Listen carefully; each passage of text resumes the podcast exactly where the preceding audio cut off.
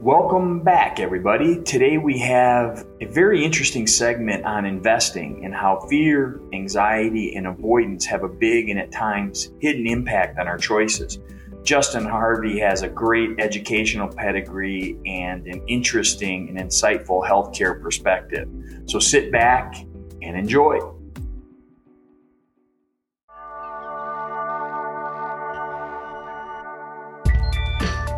It's time for the Healthcare Huddle, simplifying the business of healthcare. Presented by Encompass Medical, devoted to helping organizations succeed with customized medical practice management services. Visit encompassmedical.com today. Now, here's your host, Michael Zerbis.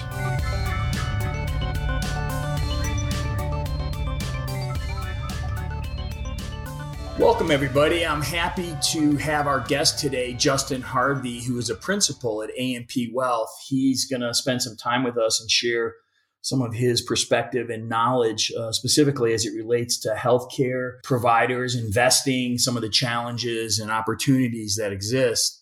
Justin's firm, AMP Wealth, as I mentioned, specializes in providing comprehensive financial planning, investment management, and a host of other services geared specifically towards anesthesiologists and pain medicine physicians.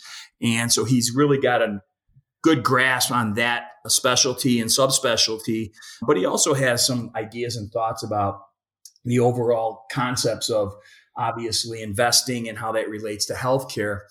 I will say before uh, I turn the microphone over to Justin that he and I have quite a bit in common that I didn't realize. We both have wives in healthcare. We both play guitar. We both matriculated at Villanova.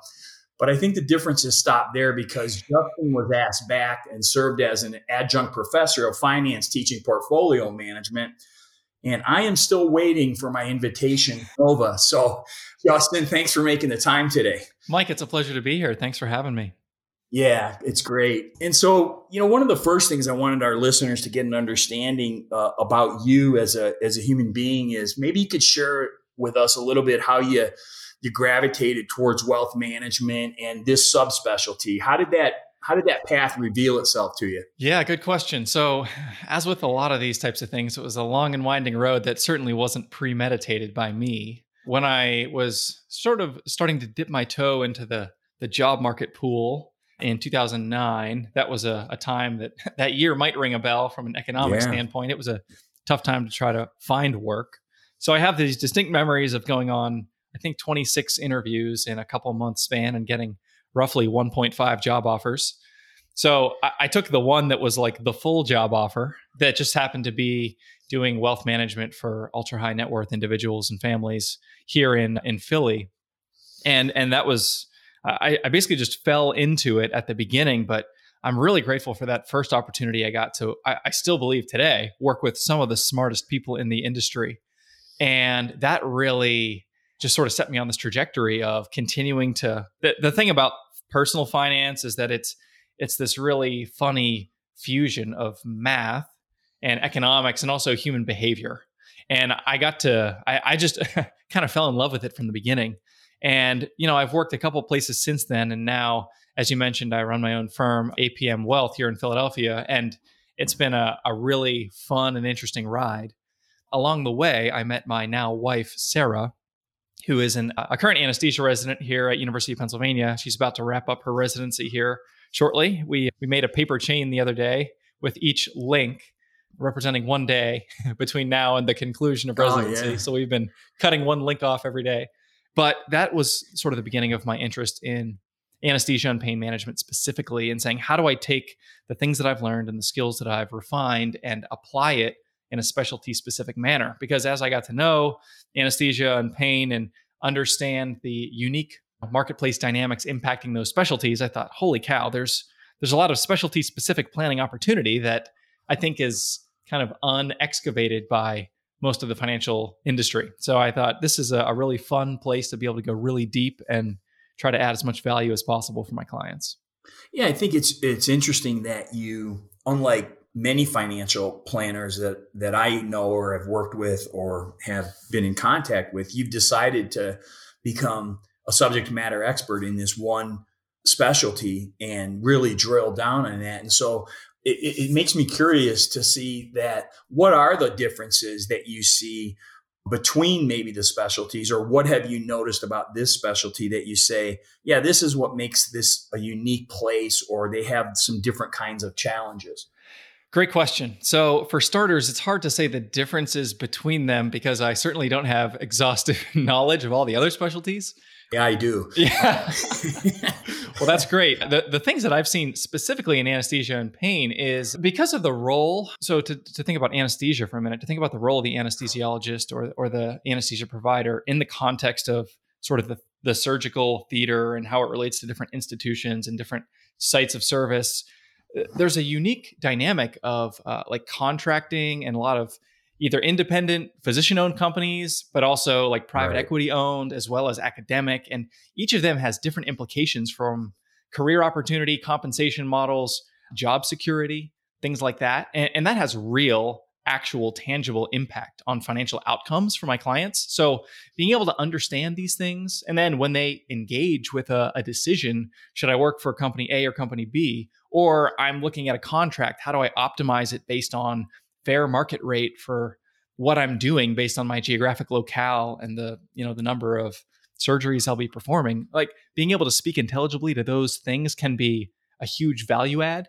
In pain management, it's slightly different but related questions. A lot of it around contracts, careers, practice right. models, understanding based on what someone's looking for. You know, how important is it that you retain your own intellectual property or have access to buy into a surgery center or can do consulting or expert witnessing and how do those puzzle pieces fit into your financial future and your career as you mature as a professional? So I try to work really hard to build some intellectual capital around those topics. And as my clients engage with those questions, I'm able to help them or connect them with other valuable resources. And also, you're able to kind of reverse engineer then that portfolio based on the answers to those questions or the particular market forces that are uh, acting upon that specialty, right? And so that, that's yeah. kind of unique too. That's precisely right. Yeah, I mean, yeah. there's a lot of opportunity, especially right now. We're seeing with COVID. It's funny, you know, if you would have talked to me a year ago, I would have said there's there are a few people in America with more bulletproof employment situations than academic anesthesiologists, and here we're seeing you know major upheaval, including in academic departments. And, and there's pay cuts, and there's 401k contributions getting slashed, and even you know mergers that do impact em- employment at all. So it's it's a very exciting time to be working in this corner of the world. Yeah, it's interesting. I've I've seen the same thing from my side of the desk, where I've seen large anesthesiology practices either cutting or discontinuing for a period of time 401k contributions, mm-hmm. struggling through that PPP process to get their their money so they could maintain some kind of connection as they're trying to shut down offices or figuring out how to do it because they're shut down, you know, surgery center shut down or whatever. And they're out of work for that yeah. period of time. And and interesting is is one word. And I've heard other physicians say at times it's been terrifying. Yeah, absolutely. but I would I would imagine if they've got somebody like you in the corner who's understands what's going on in the marketplace and has been building their their plan and their and their portfolio in a certain way. There's there that's a bedrock they can lean on in this black swan event. I mean i i know many physicians who don't have that and that just adds to that fear of i don't know what's going to happen tomorrow. Yeah you're absolutely right. And frankly i think medicine in general and I, I think anesthesia in particular physicians in this specialty have eh, eh, they at times gravitate towards the the predictable nature of it and it's it's something that hasn't seen this type of upheaval from like a job security standpoint and an income standpoint in i mean i don't really on a macro scale i don't i'm not aware of something like this that's happened in my lifetime yeah. i'm 33 years old so it, in addition to it being challenging i think it's challenging for people who just weren't expecting it to be and frankly might have chosen it because they wanted insulation from some of that. So it's doubly yeah, important to be able to thoughtfully approach it. You know, it's it's interesting that you mentioned, you know, that maybe there's this tendency to by anesthesiologists to partially gravitate towards that field because there's a predictability to it, right? There's maybe less as you just mentioned, exposure to these outside forces. And it leads me to think about the, the personality makeups of physicians in general. And it got me to thinking about what do you see that are unique characteristics of that physician that impact how they think about investing? Yeah, I mean, so physicians obviously, as a class of professional, are uh, among the most intelligent people in our society. I think smart people face a unique brand of challenges. And, and some of it has to do with your ability to self rationalize just about any decision that you make, right or wrong. And when it comes to investing, humans biologically have this fight or flight mechanism that's been sort of hammered out in their genes over a long time. It's good for surviving in the brush when you see the bushes rustle and you need to run in the opposite direction. It's not good if you're trying to implement a disciplined investment strategy over years and potentially decades. Yeah, so, so interesting. That fight or flight instinct, it can create this illusion of ability to control an outcome by taking an action, a specific action in the context of investing. So really what I'm saying is we think we're good at adding to our return by buying and selling stocks, for example. You know, Tesla's been doing really well this year. Netflix and Google and Amazon, these are like the, the big high flying tech stocks that frankly are at sky high astronomical valuations. And by the way, none of this should be construed as investment advice. So please don't take it as such and consult with a qualified investment advisor about any investment decisions. But there's this, you know, just instinct, I guess, that we all have as humans. And I think physicians have in, in their own unique way because they're really smart and they can talk themselves into or out of things that that they perceive as it feels like a good thing if I'm buying or selling, I'm taking an action, I'm causing an outcome. But that frankly, a lot of there's a lot of research to support that not helping you in the long run. And sometimes the best thing you can do is just sit on your hands. And that's a really, really hard thing to do if you look back at like, you know, middle of February when COVID was just starting to hit the headlines and the bottom fell out of the stock market and, and there was a huge sell off. That was a very tumultuous time. And what we saw subsequent to that sell off, and this doesn't always happen, by the way, but the 100 day period immediately following, starting like the, the end of March, was literally the best 100 day period in the history of the stock market. Did not know that. So if you, you know, see the like the sky is falling and you sell out of your stock portfolio at, at just the wrong moment, you would have missed the best three month period ever. And that's just a, a small example of how sometimes sitting on your hands is going to work in your favor. Yeah, investment philosophy is like a very big and broad topic, but this is these are some of the questions I try to ask with my clients. You know, it's uh it's an interesting topic and it's interesting how you're thinking about it. I have a tendency to agree with you in a couple areas and one of them is that yes, humans were, you know, it's it's that fight or flight, but really what it is is even to drill it down further is to take action yeah. Really, it, it's if I if that bush rustles and I run, or I go and grab a something and go into fight, I'm taking an action. And like you say, this market, you know, trying to time the market and buy and sell has traditionally been proven to be not nearly as successful. But I think there's another element at play here, and I'd like to get your take on it. Encompass Healthcare Data Solution focuses on collecting the maximum from your revenue cycle. The revenue cycle management team regularly performs top 10% of outsourced billing companies with a clean claims rate of 98.05%, a zero pay denial rate of 0.015%, and average days in AR of less than 24 days. Your practice could go back to focusing on providing quality healthcare to your patients without the nagging concern of leaving real dollars on the table. Encompass's revenue cycle management solution provides unparalleled visibility and control into your revenues by providing a comprehensive dashboard and reporting system. The same reporting and dashboard system that the Encompass team uses to manage itself. Like most other revenue cycle vendors, Encompass only gets paid on net collections. Unlike other companies, they have a highly developed and unique denials management system that helps to ensure that your practice gets every penny that you've earned. For more information, go to encompassHDS.com, select Revenue Cycle Management, and click the Learn More button to schedule your discovery call today. Physicians are also trained to make decisions kind of quickly with the, the information they have at the time. And so not only do we have this kind of built in need to do something, but I think it's especially exacerbated within the physician community because they're also trained. If you're, if a patient's having a problem in the OR theater, I don't have time as an anesthesiologist to say, well, let me look, let me think about this, let's just wait. They got to move quickly. And so they're reinforced to move quickly all the time. And I'm wondering if you think that also has a play in it. It's funny you say that. I know that's one of the things that drew my wife to the specialty of anesthesia. She likes the sort of the pharmacological element of like the ratios aren't right, the numbers aren't where I need them to be, so I take an action and I, I cause a desired outcome. And it is very right.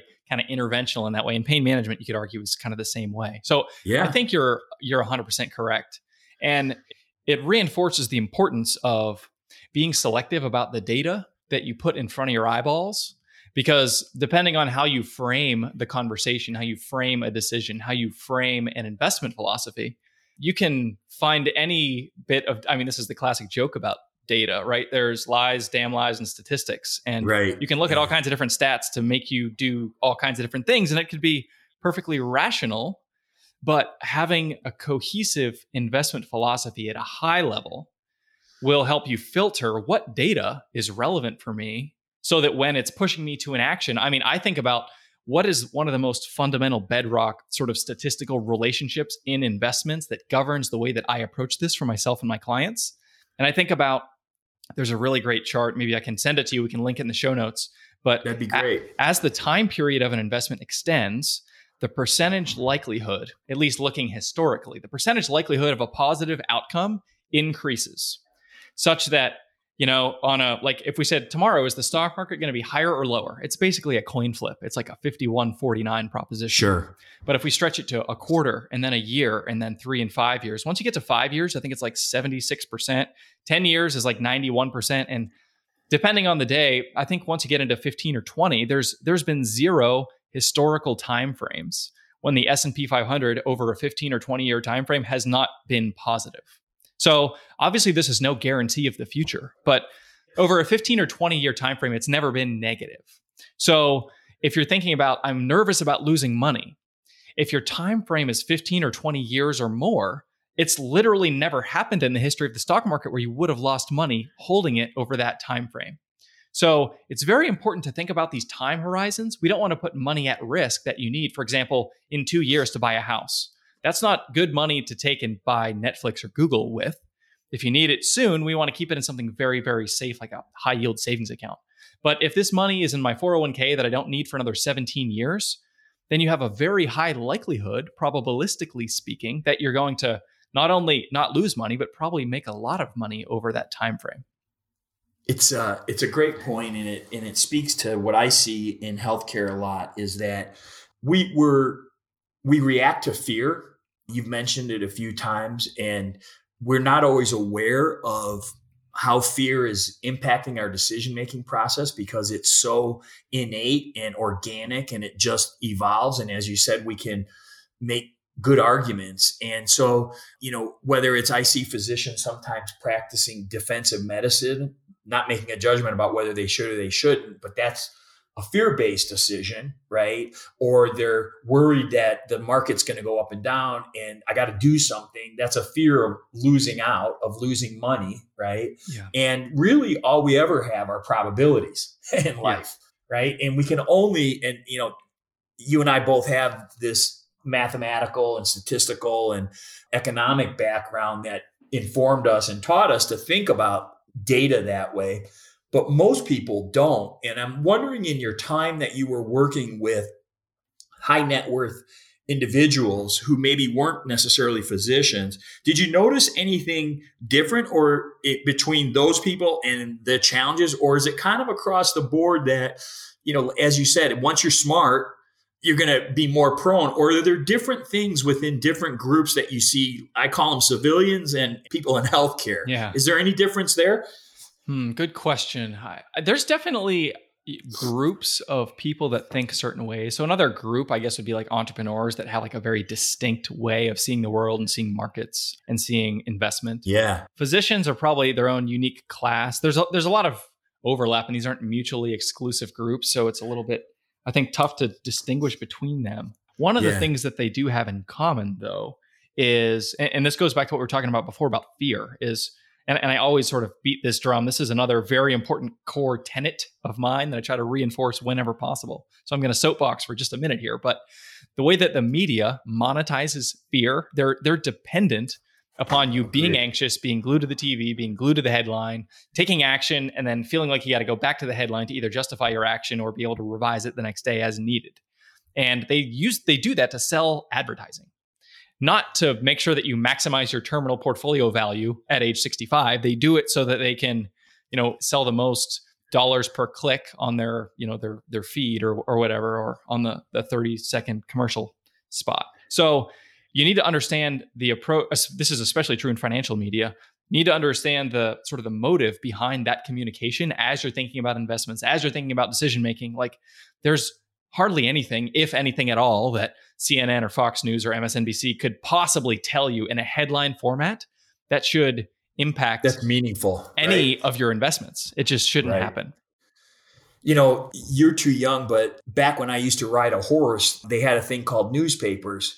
and the the old saw was with the newspapers was if it bleeds, it leads. Yeah. Because that catastrophic that and it hasn't changed. Our human psychology hasn't changed. Just the way that we get it delivered is faster now and, and it's ubiquitous. It's on our phones it's on our laptop it's everywhere that it's on our tvs it's everywhere that we look.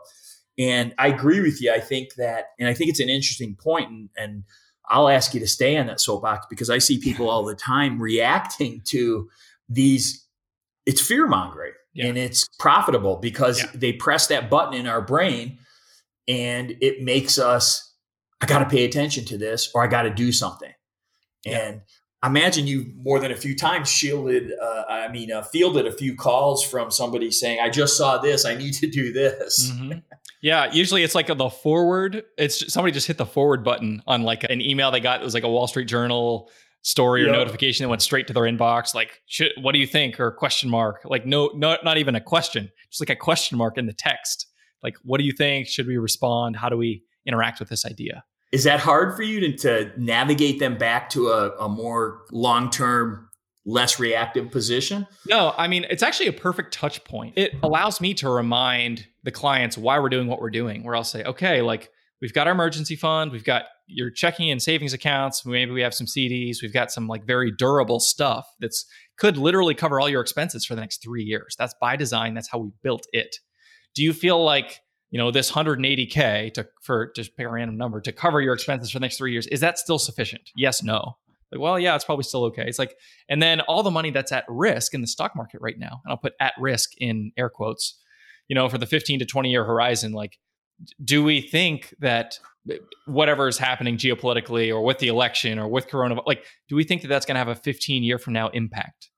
Yes no. It's like well almost certainly not. And if it does we're not talking then about asset classes of stocks and bonds. We're talking about guns gold and bottled water as the type of things that we would be thinking about.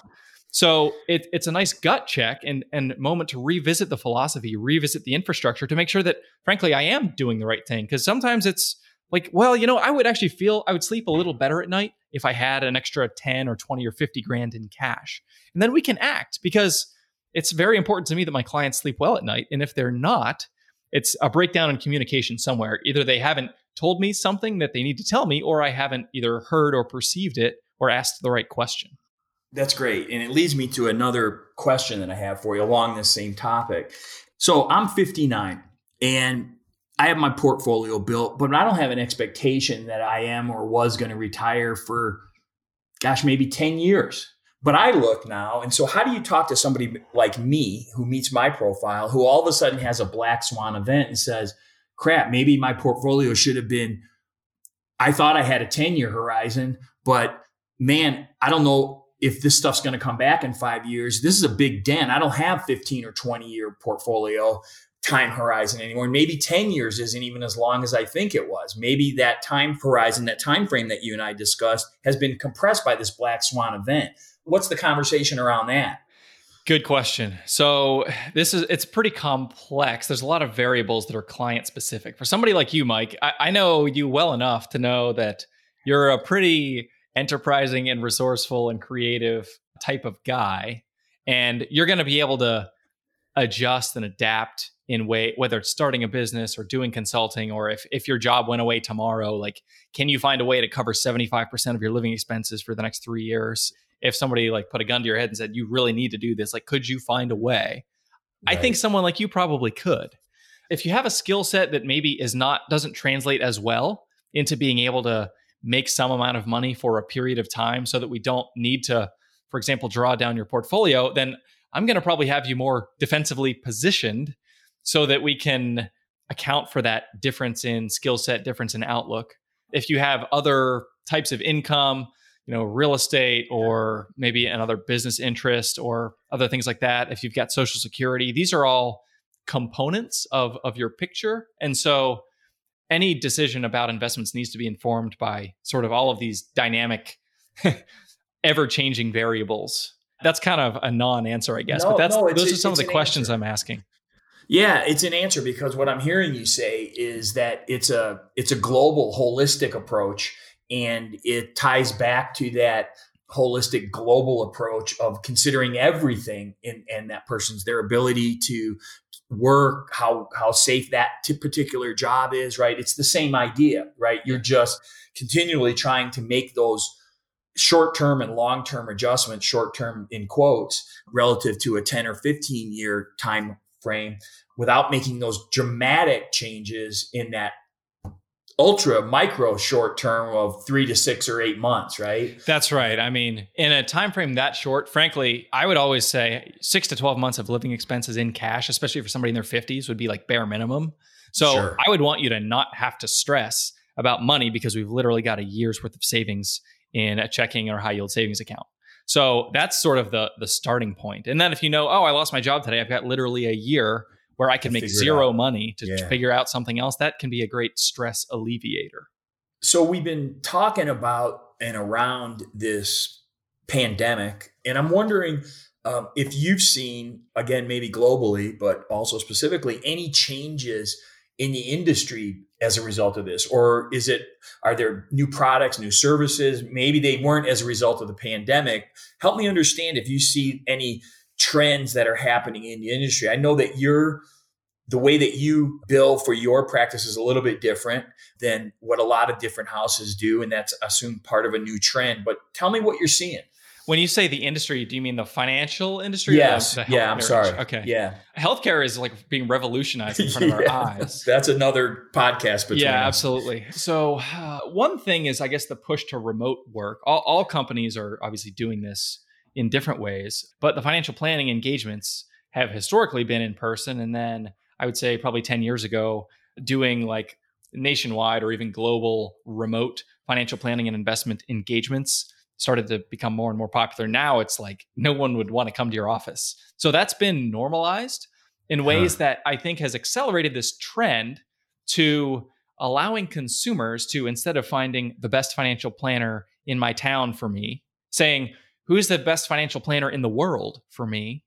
And it's kind of leveled the playing field and created this, I'd say, like a new opportunity to find planners who could be a better fit for your specific needs. So I think it's a really that's exciting time in, in that way. And that's a big part of the, I think we could call it a hypothesis behind the way that my company is approaching serving this very, very hyper specific niche. And by the way, my, um, Resolve gets tested on this all the time. I had a buddy text me yesterday and say, "Hey, I, I am talking to a group of OB uh, GYNs. Like, are are you sure? You know, like, can I make an intro?" And I'm like, "Well, you know, I'll talk to anybody, but I'm very clear about my niche. It's built into my company name, and I would want any anesthesiologist or pain management doc anywhere in America to look at my firm and say, well, if I'm thinking about a handful of companies, I think that what Justin and his team are building could be one of the best companies for my specific needs because of how much he understands my situation and would therefore make me a consideration. And it also makes my you know business development or whatever you want to call it activities more efficient because any other professional is going to go to my website and say oh it's right there on justin's homepage. We work with anesthesiologists and pain management physicians. From a business standpoint it's just much smoother because people self-select out before they even call me.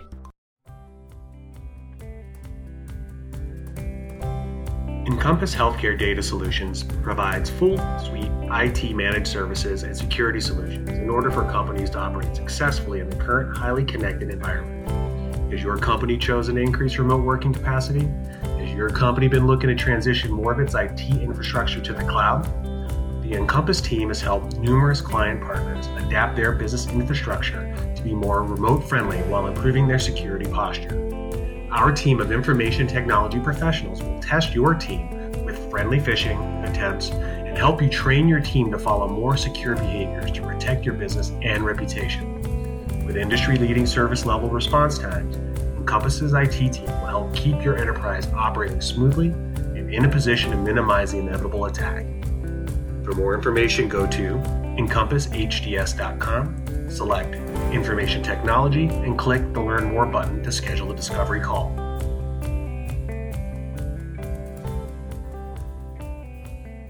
You know, it's interesting though. You're making me wonder. I mean, in that way, this disruption is very similar to healthcare, right? We're seeing this tremendous move, not necessarily for anesthesiologists, but for healthcare writ large. We're seeing this move uh, and a rapid adoption of telehealth. Yes, right? that's right. And that's and there's a corresponding. I think we're going to see a corresponding decrease in brick and mortar, and I wonder if two or three years from now there'll be less brick and mortar presence in this financial market because people don't need to come in because I'm used to using Zoom because I'm an anesthesiologist in California and I want to work with Justin because he's a specialist and he doesn't have to be in Temecula he can be wherever he is because I'm used to working. And I, I wonder if we're all going to see a change in in real estate now too. Yeah. I mean, these are a lot of great questions. I, I do think it's, frankly, I think it's the little nudge that our society needed. Like, this has always been true. I could get on the phone with somebody in California, and if they were, in an objective sense, a competent, trustworthy person, they could serve me probably just about as well as anyone. There's obviously the missing kind of in person human connection, but now that it's kind of being normalized that we just do Zoom meetings all the time. Now you could argue this is good or bad. I I don't love it a lot of times sitting on Zoom meetings all day, but because we're more open to it as a society, it does just open up whole new opportunities for not only the clients but for advisors to get hyper specific and say, how can I add value in such an insane way that if I had to, you know, only anesthesiologists in Philadelphia as my prospects, like I I couldn't build a business because there's not enough of them. But if I can go right. anywhere in America, all of a sudden this is a viable business model. So you're right. It's really interesting. And we're right in the middle of this. We're still trying to figure it out as we go, right? Yeah, absolutely. Uh, so I sent you uh, a note before the show, and it was kind of tongue in cheek. And the note I sent to you was, Will you tell us everything is going to be okay? Yeah. And, and really, it was a way to have a conversation about without asking you to predict you can't and without asking you to give advice which you can't and you you wouldn't what are you seeing over the, in the markets over the next year two years. Do you have a sense? Do you have a feel? I know it like i just said i'm not trying to put you on the spot because it's happening real time but i'm interested to get your perspective. It's clear that you're thinking about all this stuff. Yeah. So a couple things i would say and i'm i'm, I'm an optimist by nature. I also try to have that indomitable optimism informed by, you know, the facts around me. But I, I do, I am an optimist when it comes to not only like economics, but the the futures, the the respective futures of my clients and, and even of this country. Like America in many ways is a messed up place and I desperately love it. And and I wouldn't want to be anywhere else. And, and I understand that there are systemic challenges and threats even. But I'm I see myself as somebody who wants to throw my weight behind trying to push things in a positive and productive direction. So I'm always going to see see this question through that rose-colored window. Having said that, yeah, there's a really great chart. I'll try to find this one for you too, and, and we can link this in the show notes if you want. But it's it's uh, basically a chart from March 7th, 2009, which was the very bottom of the financial crisis 10 or 11 years ago up until you know very recently and it's basically you picture you know a piece of paper and it's a line that goes from the bottom left to the top right quadrant it's just almost 10 years of unmitigated up now obviously there's been some hiccups along the way especially this year but the point is uh, mapped onto this relentless marching up of the stock market is like all these little points of like here's this crisis, here's this crisis, here was this thing that happened, here was that, all these pieces of bad news and these headlines that are grabbing our attention. And, and the point illustrated by this chart is that there's always a reason to be stressed or anxious or fearful, even in the face of t- a 10 year, like really, really strong run up of equities where immense amounts of wealth have been built by people who have been in the stock market. There's been reasons to freak out the entire time. And so, you know, are we going to see a crazy cataclysmic event between now and the election or shortly thereafter? Or what if it's contested and Donald Trump doesn't want to leave the White House? Or if something crazy happens and markets freak out, like, what is that going to mean for capitalism? I mean, uh, who knows? I I'm always coming at this from the standpoint of that that's why we have emergency funds. You know, nobody saw COVID coming.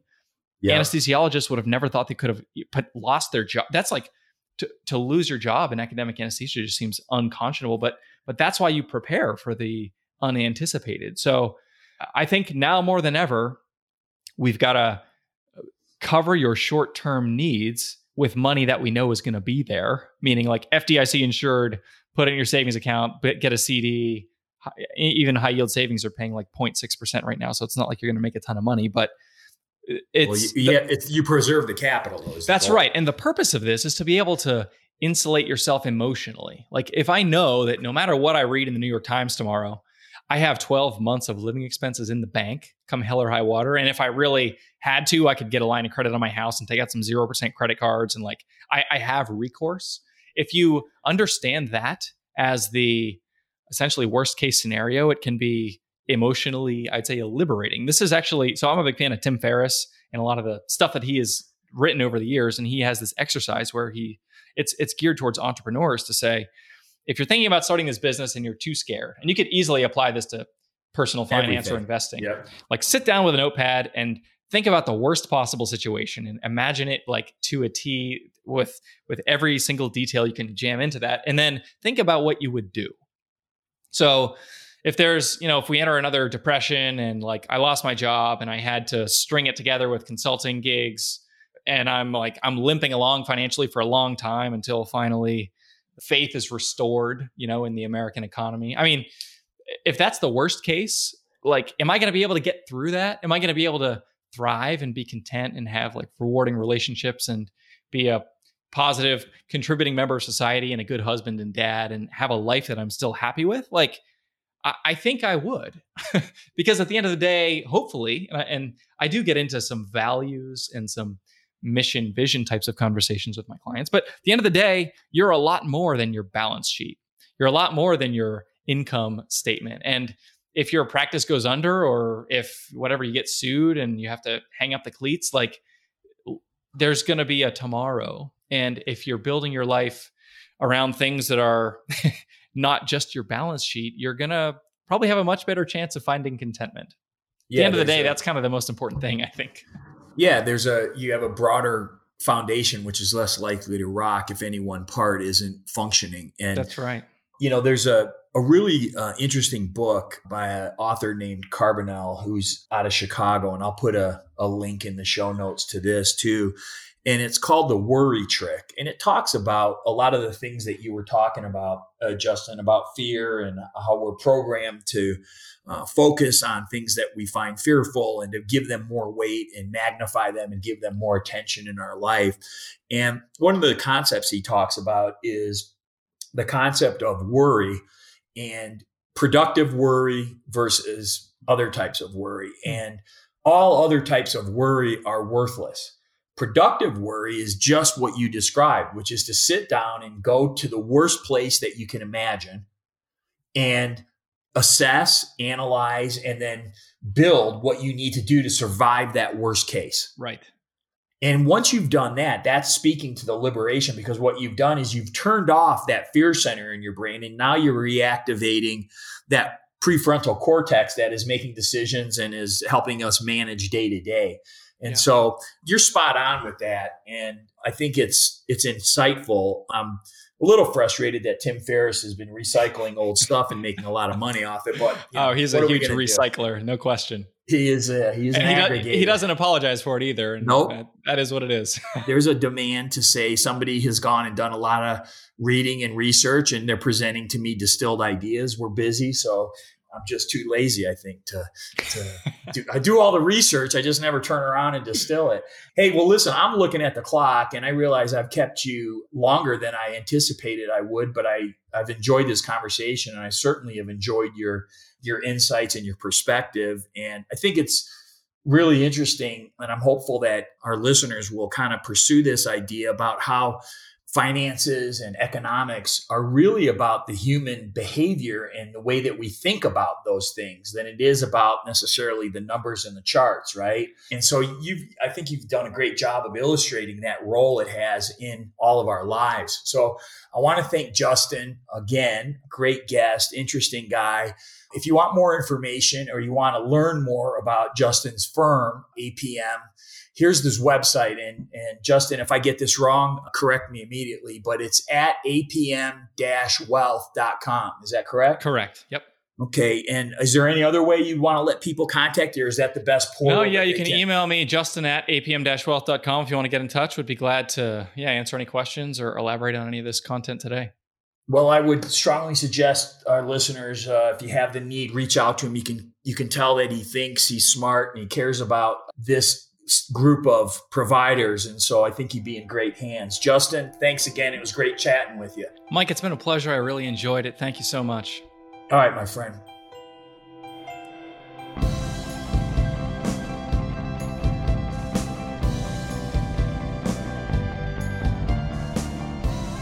Over the last eight months, our nation has been gripped by fear. It's all around us. The pandemic is both unprecedented and scary. The resulting economic turmoil is unsettling at best, and we are in an election year, which means more fear based ads than ever before. This got me to thinking about the role fear and loss avoidance plays in business. Do we run our business because we have fear of loss or because we are fearless? And is one better than the other? I'm not so sure. It's clear that our ancestors' environment required them to develop a healthy fear response, and in many cases, it was a good thing. It kept most of them from picking fights with giants, petting lions, and generally sticking their noses where they did not belong. That was great then. But in an ever increasing frantic society, replete with too much information and too little time to process, it may be maladapted. And how do we reconcile this innate fear instinct with the entrepreneurial requirements to be bold, daring, and risk willing? After all, fear is an emotional response, and as such, it's not to be trusted 100%. But many of the richest entrepreneurs I have ever met embody the idea of the fearless swashbuckler. But they also seem to be more prone to the typical cycle of great gain followed by great loss. So, does their lack of fear lead to lack of control and unbridled hubris, leading to that loss? And can someone who takes truly staggering risk equally be capable of reining that instinct in and becoming more disciplined?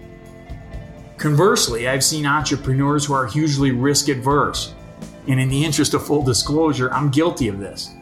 And as such, I've had multiple successful startups and even taken a few to value realizing events, but I have never had that 100 million plus home run. I think primarily because I am risk adverse.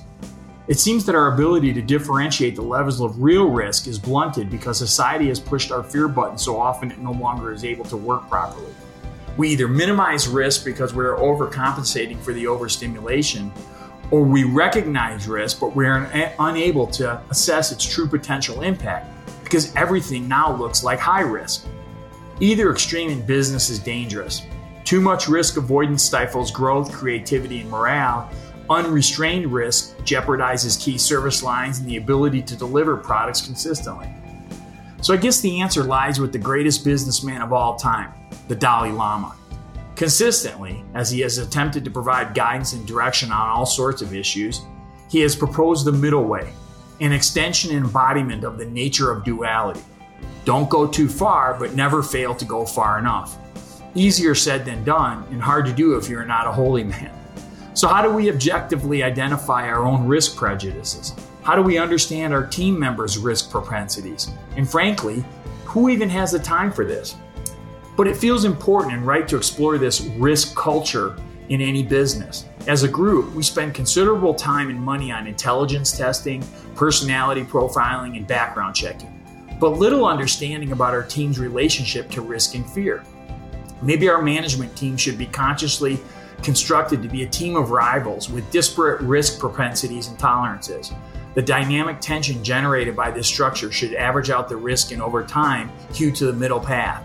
In any case, it seems we would be well advised to clearly understand our relationship to risk and fear to not do so seems unnecessarily risky.